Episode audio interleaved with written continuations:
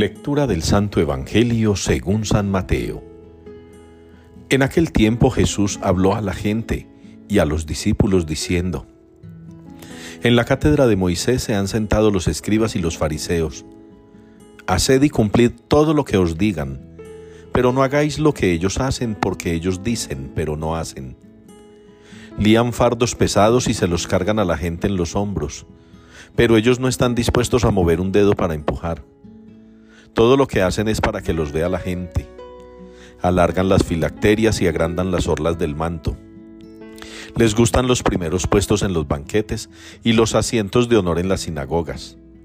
Que les hagan reverencias en las plazas y que la gente los llame rabí. Vosotros en cambio no os dejéis llamar rabí, porque uno solo es vuestro maestro y todos vosotros sois hermanos. Y no llaméis Padre vuestro a nadie en la tierra porque uno solo es vuestro Padre, el del cielo.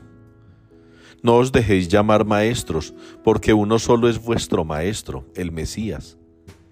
El primero entre vosotros será vuestro servidor. El que se enaltece será humillado, y el que se humilla será enaltecido. Palabra del Señor.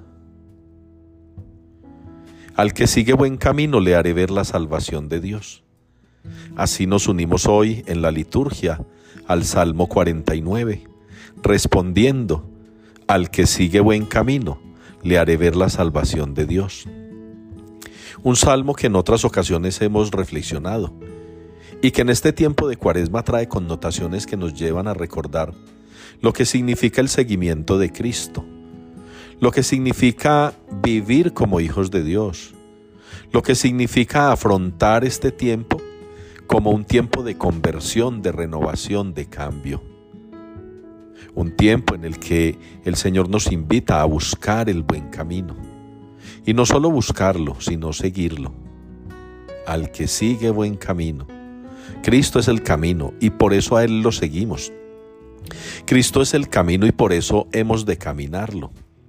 Cristo es el camino que nos lleva a la salvación, porque Él mismo es el Salvador. No podemos hacer nada diferente a lo que Cristo hizo. Y no podemos escuchar nada diferente a lo que Cristo ha dicho. De tal manera que no podemos andar caminos que no sean los de Cristo, que no sea Cristo mismo. No podemos quedarnos en eso que los fariseos practican todavía hoy. Hay muchos católicos que parece haberse puesto como meta de vida ser los representantes dignos del fariseísmo en la Iglesia Católica. Friegan, molestan, cansan, critican, persiguen, imponen, pero nada de lo que hacen es para la salvación de las almas, sino para mostrarse ellos mismos. ¿Cuántos sacerdotes están condenados a cargar pesadas, pero muy pesadas, cruces que les impone gente que no tiene ninguna intención ni de salvarse ni de salvar a otros, que toman a la iglesia como tribuna y como escenario para exhibirse a sí mismos, para llamar la atención, para atraer sobre ellos las miradas y los aplausos, para sentirse importantes, para sentirse jefes, líderes. Muchas veces nos toca a nosotros torear fieras bastante bravas, fariseos de esta época, que se comportan de la misma manera que aquellos a los que Jesús tanto reprochaba. Hoy también los reprocha, aunque parece que no lo sintieran. Hoy también los reprocha, aunque parece que no se dieran cuenta. Pidámosle al Señor que nos regale pues la capacidad de entender lo que el Salmo nos está invitando y lo que el Evangelio nos ha mostrado.